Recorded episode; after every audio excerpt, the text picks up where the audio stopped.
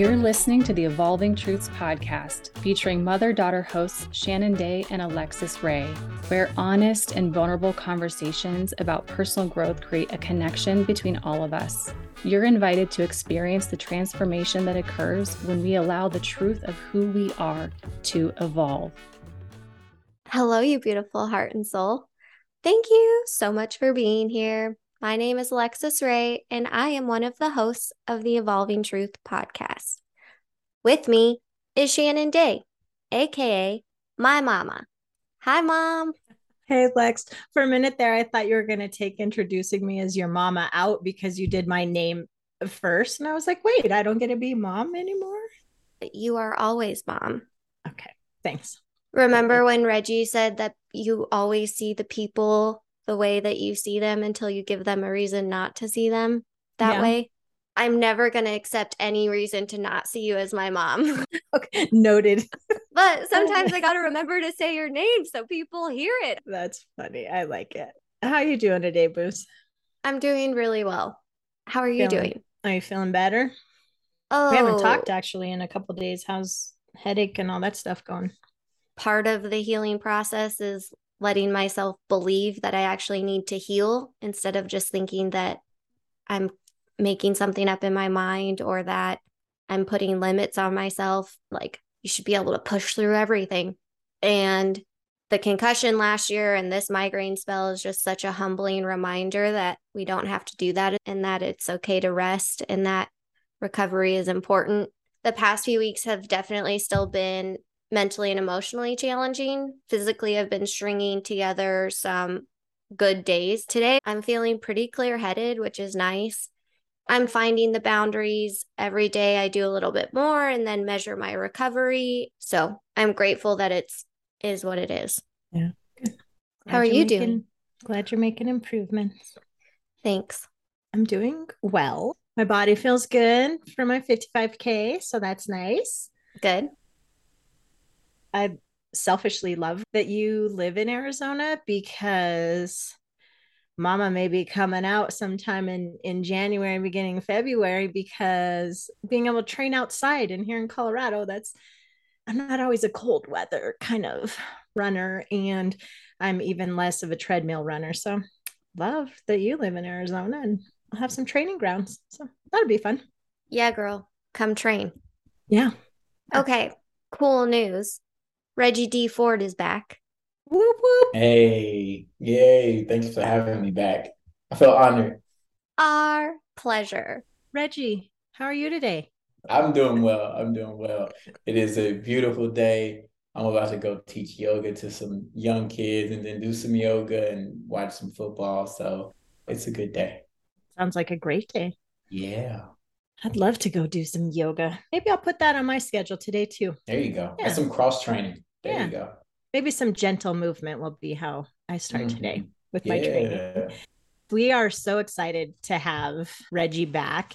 If you haven't been able to listen to the first episode when we visited with him, we invite you to go back and listen to that. Reggie is with us as the author of the best selling book, PTSD Perseverance Through Severe Dysfunction breaking the curse of intergenerational trauma as a Black man in America. Mom, I know you have points in the book that we did not get to talk about last time. Let's go. Okay. Lexus sent me this book and was like, Mom, hey, we're going to have him on our podcast and you need to listen to his book. I've read it twice. I am so thrilled that Alexus met you, that she learned about your book, and that I had an opportunity to hear your experience. You shared so vulnerably. I worked for over a decade in social justice, trying to develop that lens more, working in domestic violence and child sex assault, and thinking that I had the social justice lens and wanting to learn and be exposed more to other people's experiences. Your book made it so real. Such being an eye opening experience. You talked about your hope for readers is that it does open your eyes to knowing that there are other experiences. In all honesty, I'm going to call it this some really shitty experiences that people have, and knowing that that is true. And thinking about what I can do in my life, in my world, in my community? How can I continue to make a difference and make a positive change? So I I just thank you so much for writing it. And I am so thrilled that we get to have you here with us today. Thank you. Thank you. I'm moved by your words and I really appreciate that. I have to tell you how many times in reading this book or listening to it, I talked out loud. Like, are you kidding me? Someone would say that. Like, obviously can't totally relate to or feel your pain, but I could feel that. But Reggie, it also made me have to stop and think about how many times I have said ignorant things in my life. I have to do better. We just have to do better. But back to you. This isn't about me.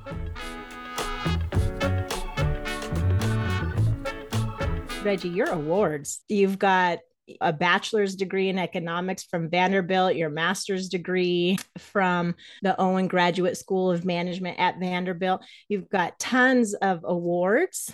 And not only these awards as an adult, but you had awards in high school. Lexus, when you say, Mom, just dive into the book because there were still things I wanted to cover. One of the things, Reggie, was the day that you went to school wearing your college shirt that you were going to go to. And one of your coaches looked at your shirt and you say, with a perplexed look on his face, and he actually said to you, Oh, you're smart? Mm-hmm. Yeah. So after I've been at the school for five years, so the school was seventh through 12th, and I had started in the eighth grade, and I had this coach for a number of years through a sport. And yeah, he said that. And and that was it was just disrespectful. It just felt very disrespectful because I had put in a tremendous amount of work overcoming the stereotype that was placed on me when I walked through those doors the first day of eighth grade. It had been known by many other people how how smart I was and how you know capable I was at doing the things that I was doing, and it was almost like even even with all that added effort, some people again are gonna see you how they see you. Back to to what we were talking about when he saw me as this dumb jock from the hood who got in here because I could play football, run, run or jump, and and that just wasn't the whole case. That wasn't the whole picture. That was a part of it. It felt very demeaning and disrespectful. That's something that I remember because so many jabs like that have been suppressed over time that I just like just blocked them off. But that that one was one where I like I was one foot out the door and ready to go run toward Vanderbilt right down the road from this school. And it was like, oh wait, we're gonna cut you one last time before you leave it really hurt. And I chose Vanderbilt over Harvard, over Penn, over Stanford, over a lot of these even more prestigious schools. And it was it was like a slap in the face to hear that. And yeah, I, I don't think I'll ever forget it. It honestly just motivated me a little bit more to keep going. Yeah. To be so strong academically and a strong athlete, student athlete does come first, or the words are in that order. But being smart sounds like it's been a part of who you are, the way that you describe observing the world as a young child. You were more than just book smart. To have someone in your life for five years, however long this coach was around you, to have that huge piece of yourself not even known mm-hmm. or acknowledged. It's like, wow, am I really just X. No, I want to be X and Y. Mm-hmm. Yeah, yeah. And and the funny thing is, you say student athlete. The school, its motto or ideal student is gentleman, scholar, athlete. And so prioritizes gentleman before scholar, then athlete. And I had won that award multiple times while I was at the school. and everybody's present for that. And you see, you know, Gentleman Scholar Athlete of the Year, and like this is like the award for the school. And again, people just see you where they see you. Being smart, I'm glad you brought that up. It's been something that I've been proud of, but also something that like really hurts just to be known as a as the smart one because I've been told by different people in my immediate family that there are no good qualities about me other than I'm smart. And it I, I feel it's a projection of of how how they feel and, and the hurt they've endured. And to cut at me, it's like you're not a nice person, you're not this and not that. And I, I honestly I resent that because I don't think the people who've said that know me as well as they should. And so even like hearing you're smart sometimes hurts. And and that's that's tough thing to deal with. Reggie, you just mentioning your family having a hard time with those transitions as you've gotten older. And I know we talked about that last time, like the ripples that we send through our lives as we heal. It really makes me think of the perspective we get when we step outside of our lives and we recognize I I don't actually just want to be that. I don't just want to be this expectation, this thought and coming together as our whole self I think is part of the healing process. And mm-hmm. the vulnerability through the book and the telling the stories and all of these pieces. I know you and I talked about it in one conversation. I don't know if it was a phone call or whatever, but you said it was getting to present your entire life to the world. And there were people that were close to you that had no idea. It was like a shock to them that you had yeah. these stories. Definitely. Yeah. It was people I had known for 10, 20 years who were learning new things about me. People who were very close to me. I think my wife definitely learned some things in the book. And and if my parents, I don't think they've read it, but if they read it, they would learn a lot of things about me through it. Your response, and I, I really appreciate that. It warms my heart to know that you're a well one you're able to admit that you probably have done some of these things because the unawareness not not even that you know that you probably know some some some instances but the unawareness around things.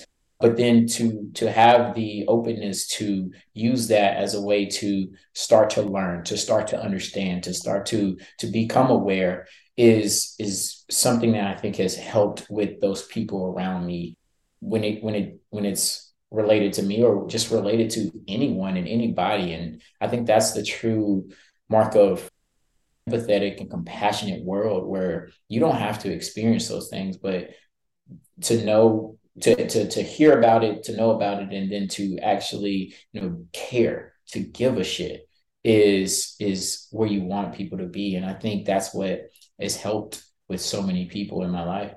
to give a shit. Oof. Yeah. Yeah it's to give a shit about something outside of yourself enough to say i'm going to take responsibility for how i show up yes. in this situation. Absolutely. Yes. And sometimes when we go through the healing process when we step out of the normalization it looks like we're getting selfish but that is the opposite. Mm-hmm. i love that.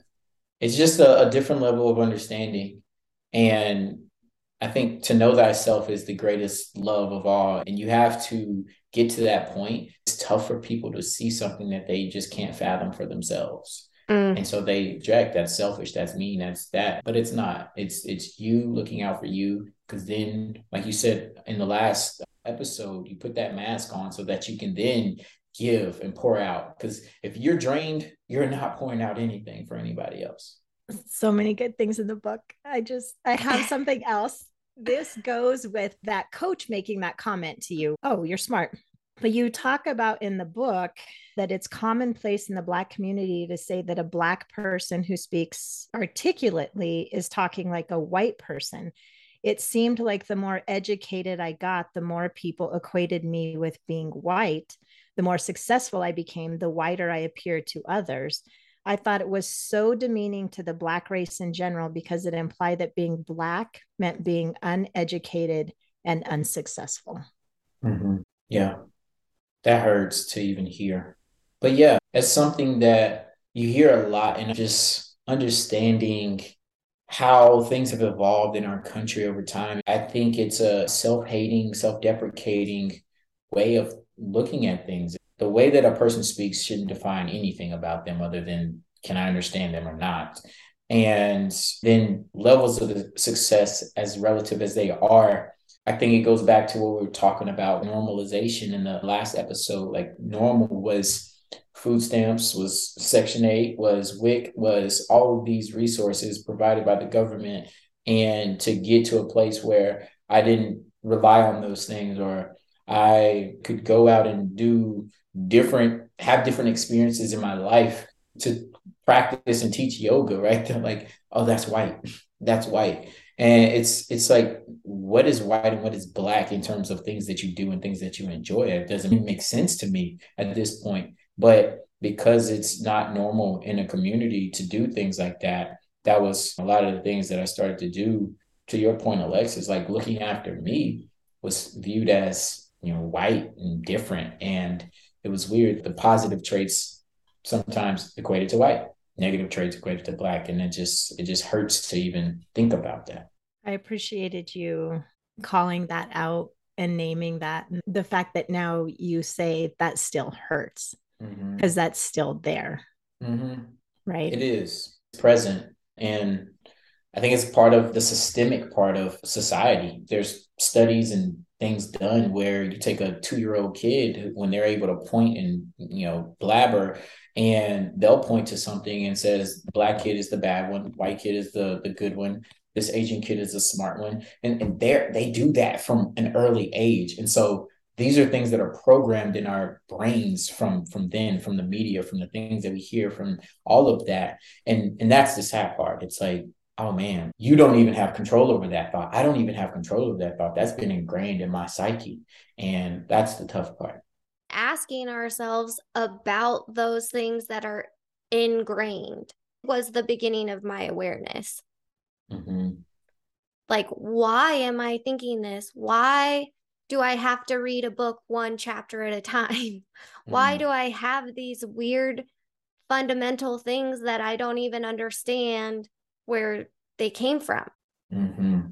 Yeah. Part of my yoga practice is like awareness. Meditation and mindfulness is awareness because when you become aware, then you can start to make adjustments. And so, like, one of the early things that people tell people to do when it comes to bias, stereotypes, and things like that is the implicit bias test right? See where you land because for someone like like I've taken all of them from you know fat and skinny, black, white, able body, disabled body, like all these different things, and I'm surprised that where I am on it now, and I think it's just a little bit more awareness there, but but for black and white, it's like there there's 75% of all people have a prejudice toward white versus black.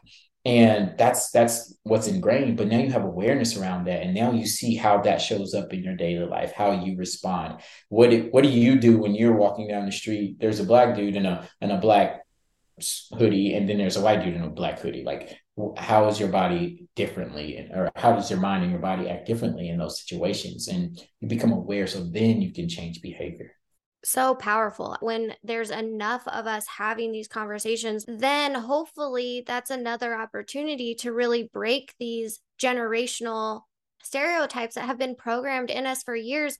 And it's the right conversation at that exact moment in time of like, hey, come join us because we care enough to move the needle. That reminds me of pictures of let's say the the Black Lives Matter movement or you know social unrest in 2020. Let's go there. Take a picture from a march or or whatever you have, and then take a picture from 1966.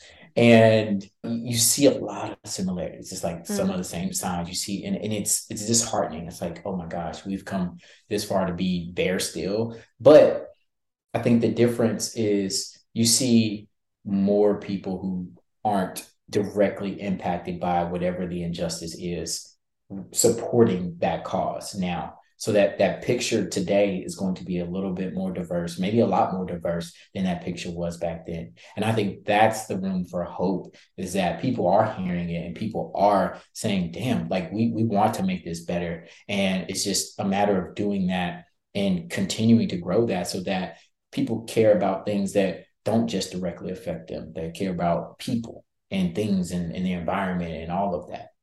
Mm. That to me continues down the line of leadership. Sometimes those big machines start rolling that leaders at the top forget how painful certain day to day tasks are, right? They forget mm-hmm. what the grind is like. And until someone on their team can speak loud enough or in a way for leadership to hear those pain points, nothing ever gets to change for the front line. And that's like government, the diversity in my mind that you're talking about, that until it is painful enough for the people that are not directly related to it, that is when it changes. Yeah. Yeah. You see it. I mean, let's just take, for instance, like cannabis. Cannabis is being legalized now because of a group of people now can make money off of it, get tax dollars off of it. Where when a bunch of black men were selling weed, they were getting locked up and locked up for life. And because it became a place where someone could benefit, it then affected them. So it became legal in certain places. One day, I hope it's legal everywhere. And that's just one example. There's so many examples of things like that where when it affects the powers that be, that's when things change. And that's just not how we were meant to be as humans. We are on this planet together, we're coexisting. And I believe that we should all be in it for everybody. And that's how I live my life. And so hopefully, with the leadership that I put out there, more people start to follow suit.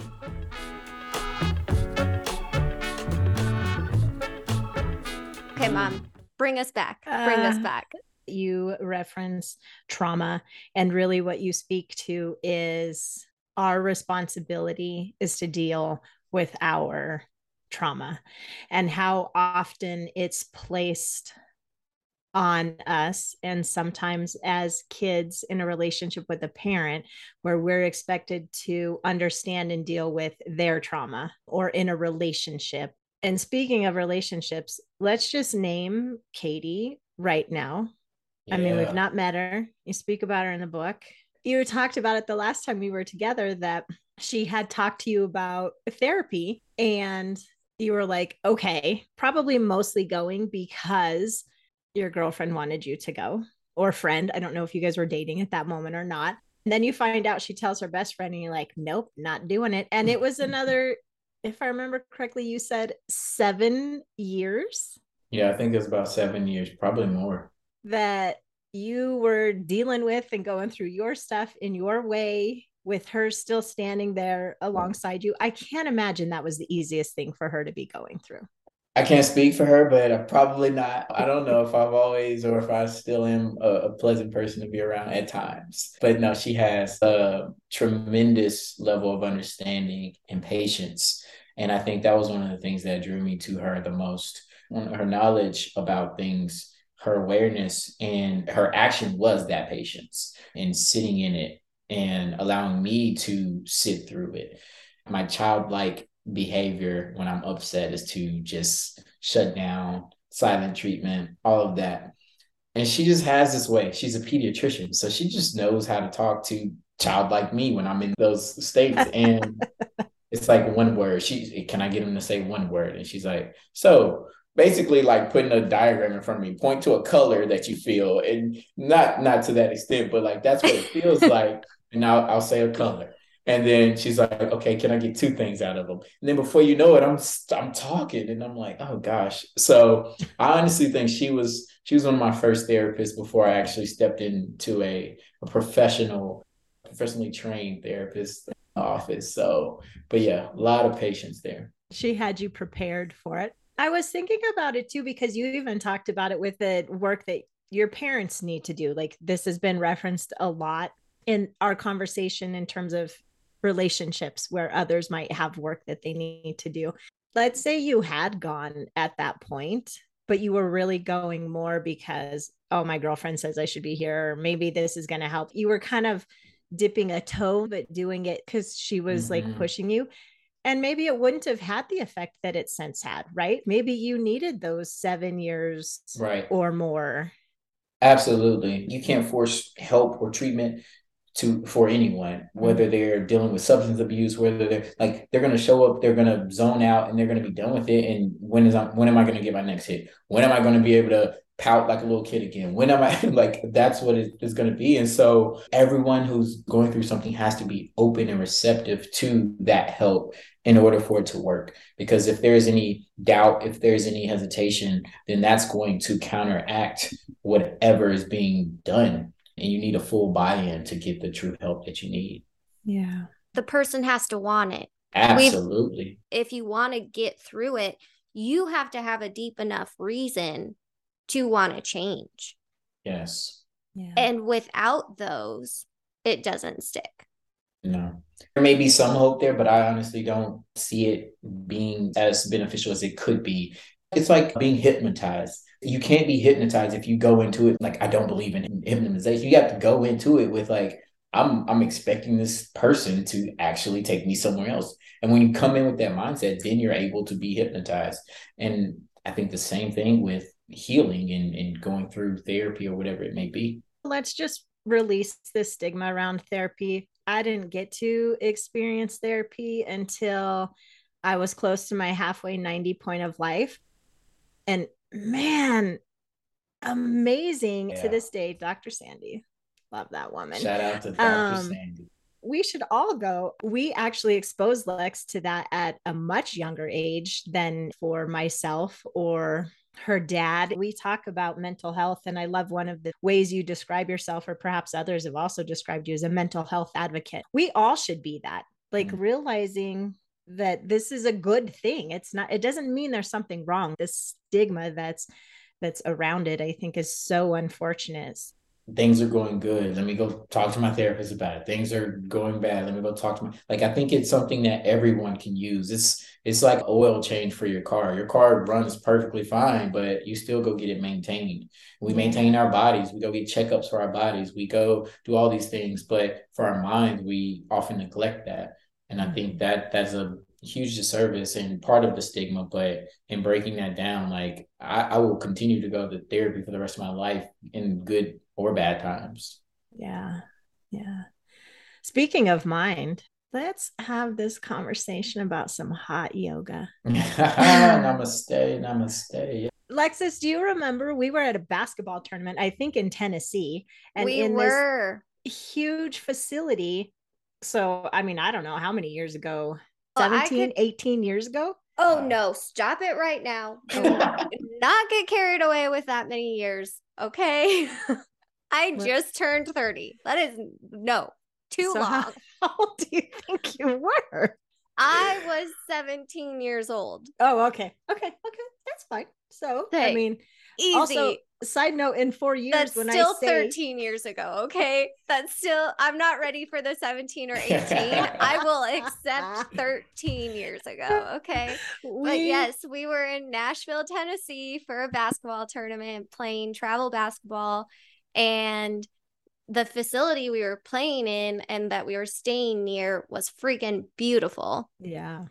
Mom took myself and like I want to say it was most of the team. There were a couple of girls that opted out of this adventure. Yeah, they didn't we, listen to Mama Shan. That was my first hot yoga class ever. Mine too. We had no clue what we were doing. We were not prepared in any way, shape, or form. And we walked into this thing and we're just like, whoo, like that was an experience. I will say though, like we had that experience and went, wow, that was really cool. And then mm-hmm. stepped away from it and didn't do anything with it for years. Recently, last couple of years, I feel like I got back into hot yoga. Actually, got myself to a point where I even was doing I say this as if it's a huge accomplishment, but I went from the 60 minute class to the 90 minute class. That is huge. So, Reggie, I'm reading the book and you're like hot yoga. And I was like, oh, Let's yeah. talk about that. How'd you find it? What's been your experience? Absolutely. So November 11th will be my seventh yoga anniversary, which is Ooh. yeah, I've been doing yoga for seven years. I had a background in in football, basketball, track, and those are the sports that I played year round, always moving around doing something. And then in college, after I stopped playing football, I had these nagging injuries. So like sophomore year of college till I was about 20 24, 25. I had so many nagging injuries, and plantar fasciitis was one of them. And I was like, I was in my early 20s with plantar fasciitis. And oh, every time I would tell people, they're like, oh, yeah, my dad, my mom, my uncle, my granddad has that. And I'm like, okay. So, and, and if you don't know what that is, it's like a knife just cutting the the heels of your your foot at, with every step and it's, it's worse in the morning and oh my god it was so bad but i had it in both heels and back spasms migraines all of this like stuff from just lifting and playing football. And i decided i wanted to do something more passive. And so i looked at aikido which was a form of martial arts but the training was very passive. It was nice. I liked that but it was it was some of the poses that I had to hold with or hurting my feet and everything else. And so I just decided one day I was going to walk into a yoga studio. It was hot yoga of East Nashville. And I walked in and I had worked out that morning too. And I did like upper body triceps and all that. And so downward facing dog was like a workout for me. I was just shaking. up. like, I did not expect this. And one of my my former teammates was literally right next to me. He was laughing his butt off because he had been doing yoga for some time. And after I came out of there, I felt like I had jumped in a swimming pool. Like I was so sweaty, but I felt good and I felt clarity. And I think I cried. And I had so many things going on. Like I like full transparency, I was aroused. I was crying. I was sweating. Like I was, it was a whole bunch of different things. And I was like, what is this? Like, this is a huge release. And so I decided that I was just going to stick with it. I did two weeks straight. It was like an intro course or intro package. And after that two weeks, my plantar fasciitis went away in both heels. And I had done everything in the world to get that away. And that two weeks did it, and it's never come back. And so I've been committed to my yoga practice ever since, just for that alone. But so many more benefits that I've gotten out of it spiritually, yoga in general is great workout. It's great for mindfulness. And yeah, it's, it's been life saving. I love that you said I decided to try something a little bit more passive. And then the first class you go into, you're like, I'm shaken, even if you had done a workout that morning. But yoga to me is probably one of the hardest forms of mm. working out, sometimes mm. physically, but that mental piece that you just talked about and emotional, boy. Yeah. Yeah. If you Just haven't cried through a yoga class, am I right? Am I right? It is, yes, you will feel all the feels. So in my classes now, I talk and I, I tell stories and things like that, which sometimes evoke emotion. But even if you don't have that, like you're just moving through the postures and you're opening up different parts of your body where trauma's locked, where pain has been locked in. That alone will make you feel something. And yes, yeah, it's, it's, it's so amazing other than healing your body at the time that yoga came into your life i know last time you kind of mentioned mid 20s was when you were waking up to some of that awareness and really starting to feel these trailhead triggers pop off. With yoga at that time was it a savior? Was it a way to channel things towards healing? Yeah good question. It felt safe it felt safe. And so I think that I craved safety and comfort. And it was that for me. It was a place where I did a lot of healing because for parts of practice, if there was no music, if there was no one talking, or even if I just tuned all that stuff out, then I would be sitting there with my thoughts. And you can't go grab your phone. You can't go do something else. And I just started to feel stuff. I started to process stuff during those practices. Then I got more intentional about it. Like I'm going to him for 60 minutes. Let me go with an intention. At the beginning of class, you're usually setting an intention, and I'm that's what I'm working through. I'm processing that. And and so yeah, it became a place of healing for me. It was so great because I was going through so much like the the pictures behind me, they're my grandparents. So that's Granny and Pops in the in the story. And they had just split up which was weird. Like whose grandparents split up, like that's weird. Y'all get back together. Like, and I lost football, and I say lost because it was a loss loss that I was grieving. I, I really was going through a lot. I had a cousin who had just been killed. Anyway, I could talk about a lot of different things, but I started to see the results of those I would break down at parties. I also started drinking when I was 21, which probably let some of that emotion come out. And I would be having a great time and then boom, just sad, crying, boom. And some people like, man, is that bipolar disorder? And I'm like, from what I know about bipolar disorder, it doesn't look like this. I didn't know what it was, but those are my triggers. Those are PTSD coming. That was that coming up for me. And yoga was a place where I felt safe. Thanks for sharing.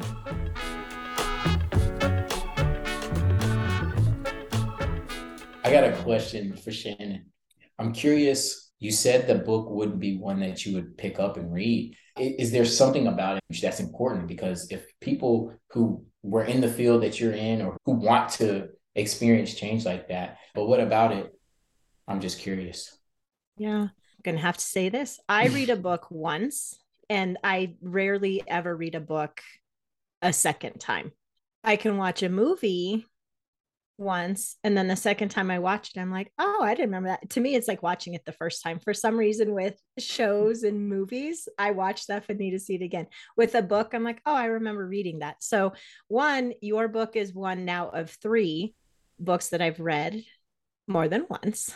Had I walked into the library and it been sitting there like as a recommendation or out and i looked at it i definitely would have thumbed through it and in that particular case probably would have thought to read it especially as i thumbed through the first few pages because the book definitely did grab me quickly when i say i probably wouldn't have read it i think it's more that i don't know that i would have been exposed to it gotcha so i yeah. mean it more that way hmm.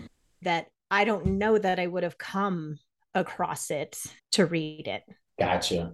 That makes sense. And and I was just asking out of curiosity. I have friends who still haven't read it, and they they've expressed like, I'm afraid of what that's going to bring up for me personally, and I'm afraid of what I'm going to learn about you. It's vulnerable. It's it's tough, and so I get that. So I was just curious. I, I just like to ask people things like that. Yeah. Thank you. Well, and it it's made me also look to other books that I want to read. I have one that I pre-ordered because I just learned about it. Had I known this with your book, Reggie, and we'd known it back then, I would have done it because I've learned that pre-ordering is very yes, important when it comes to books. And so I'm really excited because I just ordered Running While Black Ooh. by Alison Mariella Desir. I haven't heard of that. Since I run, I have an interest in that. She says, finding freedom in a sport that wasn't built for us. Mm, okay. Your book has made me more open to and actually taking more action if I want to make these changes and grow myself and educate myself and learn. I've got to be willing to read the books I've mm. got to be willing to follow individuals that aren't like me. Your book opened some doors for me, yeah. I guess if that's how we want to say it, opened some places in me to to be more vulnerable and open and look at my life and figure out what it is that I need to do to not continue to contribute to thoughtlessly thoughtlessly mm. contribute to these systems wow that continue wow. to to oppress and mm-hmm. and do this. And yeah your your book was my first it was the stepping stone. Wow. so thank you. No thank you. That that means a lot and it it gives me so much insight. And and and it's it in in writing and publishing the book i had advice on on the packaging of it and not just like the title and cover and anything well title and cover and, and things like that but like what would get it mainstream and and it's it's it's almost like you hear it in music and things like they they make musicians put out music that they're not really comfortable doing. And so I, I decided like i wanted it to be my authentic creation. I wanted it to be that. And so even like i, I, I went back and forth with the subtitle you know black men in america. I went back and forth with that because if you take that out then it opens it up to more people saying hmm that might be my life right? And but I just it it just didn't feel authentic to me. And I think that was the approach that I was going with. Like I wanted it to be completely authentic. I can get a ghostwriter for the business, the self-help book that I write later on, or the business book or whatever. I can get a ghostwriter for those things. But this, this is me. And and so I can I, I feel proud to know that I can always go back and be like, yeah, I didn't I didn't sacrifice any of my authenticity for that. And so I'm glad that it came across your way. And I hope that many listeners and, and other people get to experience that as well. Me too. Ditto. And yes. on the cover of the book, the tree. Mm-hmm. Yes, yes. I mean, I have many things with trees, but yeah. it looks to me it's a tree that's bare. Mm-hmm. Talk to me, Reggie, about the tree that's on your book. Oh, I had a graphic designer design that, and I had an idea in my mind and and he had played around with it and, and he thought it ended up looking too cheeky but i wanted a tree and a brain type of thing. And the tree ended up being the thing that stuck. I mentioned this in the book where a tree with all of its limbs with no extraneous limbs signified a family tree signified stability and security. And i never had that right? I have like my parents were never married my grandparents were never married I have half brothers, I have half sisters, and and like all of this stuff. And that was me wanting that that craving that normalcy of the family that you see on TV. But it has no leaves on it. And I think that the curse would have been a, a tree with a bunch of broken limbs on the ground. And we're starting with a bare tree that hopefully produces fruit. And with breaking the curse, whatever I produce from that will fill that tree up. So I don't know, maybe the next book will have a tree with more leaves and some fruit on it. I just got shivers down my spine. Okay, mom, any last things we want to be able to throw out from the book? I know you have many, and I'm sorry that we didn't get to talk so about many, all of them. So many. It's okay. It's okay. Before you two started to talk a little bit about leadership and how you're living your lives, I know one of the things in conversations we've had you guys have talked about is that desire to achieve and why you felt like you were needing to do it and how you've had to adjust for that in your own lives. And Reggie you speak about that in the book. So it's there. Go get Reggie's book PTSD by Reggie D. Ford and you can read all about that. But as we speak about leadership with your company, when I went to learn a little bit more about you and your company, one of the things that I noticed on your website was you talking about beyond us mm-hmm. and beyond today. Mm-hmm.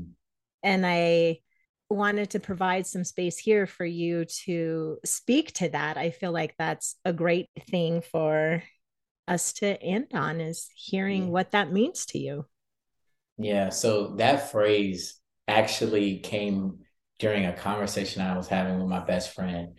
And when we get together, it is just deep thought. It is deep conversation, kind of like today. And I remember where I was standing and everything, and I was like, it's bigger than us. Like, it's beyond us. It's beyond today. And I was like, wait a minute, I gotta go write that down. and, and, and so I wrote it down, but it's this sense of everything that I've ever done in my life, I don't feel was for me. I always had the dream of like, I want to provide for every single person in my family. I want to buy mom a house, I want to buy dad a house. I want to have this whole big, big thing so I could take care of so many people. And that was part of that mindset. It was bigger than me in this situation. Everything that I'm doing is is beyond me. And then beyond today, well, me and my siblings, we're we're the the oldest of that generation. We're the end of that generation in my lineage or whatever. And so everything is beyond that. So like what does the next generation look like? And I have nieces now. I have a bunch of nieces. And so they are the seeds of that. But then for me personally, I don't know what that that next level is. Maybe it's a child. Maybe Rosie becomes president. That's my dog, if you didn't catch that earlier. But it's like the seeds that I'm planting today are hopefully going to produce some fruit that makes this world a better place tomorrow. And that's the same thing with the company, with everything that I do. Like it, it's not about me because our lives, like she talked about this, like this is temporary. All of this is temporary. But I think legacy lives on far beyond our years. And so with the book, it's archived in the Library of the Congress. And so one day, some descendant or one of my great great great grandchildren is going to read that book and say, "Wow, this is where it started. This is why." I go to therapy and there's no stigma around it. Like, wow, right? Something simple, I hope. And that's what it's about. It's it's bigger than us because I mean, you know, we'll be lucky if we live hundred plus years, but that's still short in the grand scheme of things. And what can you do today that has that lasting impact? Mm. On that note, Reggie, where can anyone who listens to Evolving Truths find you? Yeah, you can call me. My number is six one. No, I'm not. uh, you can follow me on any social media. My handle is Reggie D Ford on all social medias. And then reggiedford.com. You can leave questions, comments, reviews of the book, whatever you want. Just uh, hit me up and I will get to it when I can. Amazing. Thank you so much for being here. Honestly, it feels like an honor to know you. It feels like an honor to get to spend this time with you. Well, the feeling is mutual when I first started listening to the podcast. I, I love the dynamic between the two of you. And I, I just I loved it. I loved the the authenticity that came out of your stories. It was so beautiful. And so I'm I'm honored to be the first male on the podcast. And I can't wait to hear the responses from it. Thank you.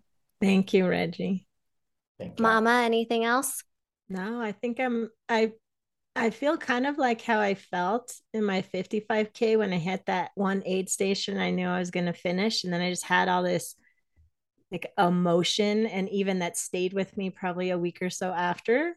I I've I kind of have that feeling like Reggie, thank you because I feel like I'm going to carry this for a bit and I love that. I'm so grateful to have gotten to have this experience and have you here and we look forward to sharing you with the Evolving Truths community and others and continue to see you grow and oh and we can't wait to meet katie. Yes.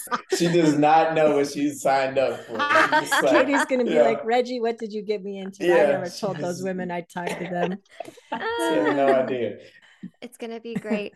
Okay well thank you again for being here and we'll be back next week. Wow how cool if mom and I are totally your cup of tea, please like this podcast, follow the show wherever you're listening, leave a review, share this episode with someone in your life that you want to have a conversation with, because that is how we get to keep getting bigger and our branches keep growing and we keep evolving and our community gets to be more inclusive of everyone that resonates here. Until next time, please remember that life is beautiful and you create the magic. Have a good one.